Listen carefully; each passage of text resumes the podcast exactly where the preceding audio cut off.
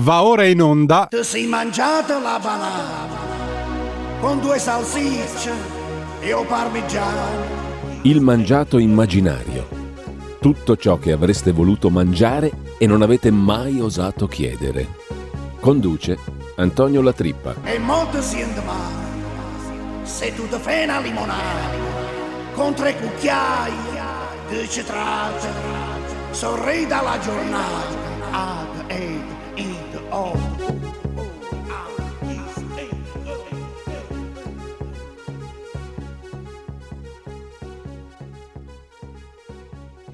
Buongiorno a tutti, ben ritrovati. Un'altra puntata della nostra rubrica Il mangiato immaginario. Con noi il professor Antonio Latrippa, il nom de plume del più grande antropologo gastroalimentare d'Italia, come ormai sapete. Buongiorno professore. Buongiorno direttore. Allora, questo appuntamento settimanale con la rubrica che non sopporta il mainstream meno gastronomico, dove ci porta quest'oggi, professore?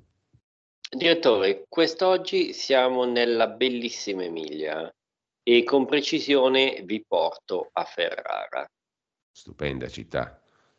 Bellissima città, la, conosciuta, la conoscevo poco, ma le devo dire che and- frequentandola sempre di più mi sto innamorando. Bellissima città, bellissima veramente. Ci dica tutto, professore. Allora, Non stiamo, qui, non stiamo qui a smacchiare il giaguaro, andiamo subito ad affrontare la mucca nel corridoio piuttosto che a asciugare gli scogli, perché c'è tanta gente, professore, che preferisce un passerotto in mano piuttosto che il tacchino sul tetto. condividi in pieno tutto. Allora, questa, diciamo, mio viaggio a Ferrara parte da Pavia, una eh, gita sul Po fatta in barca fino, mh, quindi godendomi la bellezza del nostro fiume Po e anche la bellezza della storia che circonda il nostro fiume. Finché arrivi a Ferrara e eh, mi sono fermato in questo locale all'ombra del castello Estense che si chiama Il Camerata Rosso. Ah, interessante il nome, professore. Interessante, raccoglie un po' la travagliata storia di questa regione con tutti i suoi eccessi politici. Bene. E cosa Beh, c'è di buono e cosa ha trovato al camera? molto carino, molto carino, piacevole l'ingresso, insomma un ambiente molto familiare. Ho cominciato a assaggiare chiaramente piatti locali perché eh, l'intento è quello, quindi un bel assaggio di zia ferrarese, Mm, non so se la conosce questo tipo No. di salume, Che cos'è? direttore. È un salume di misto di carne, chiaramente di maiale, anche con parti nobili, quindi non, eh, un salame molto ricco e pieno di sapori, speziato e subisce una stagionatura anche un po' più lunga del solito, raggiunge i 5-6 mesi. Veramente una cosa da provare, Ah. molto buona. Interessante. Dopodiché sono entrato nel vivo della caratteristica di questo locale. Che è falce, falce, martello e manganello. No. Eh sì, falce, martello e manganello e anche un filino di, diciamo, carabina, Ah, perché, diciamo, i titolari sono dei mh, bracconieri della zona che si aggirano sul delta del Po e hai la fortuna veramente di assaggiare dei piatti, delle cose straordinario, immagino. straordinarie, guardi.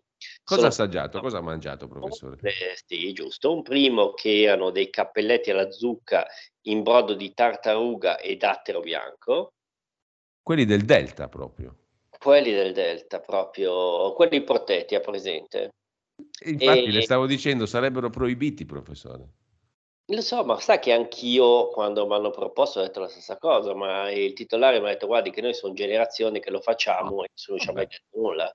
Vabbè, E chi sono io per bloccare una tradizione? ah, beh, certo, certo. Eh, e quindi siamo partiti veramente alla grande. Sì, sì, partiti col botto.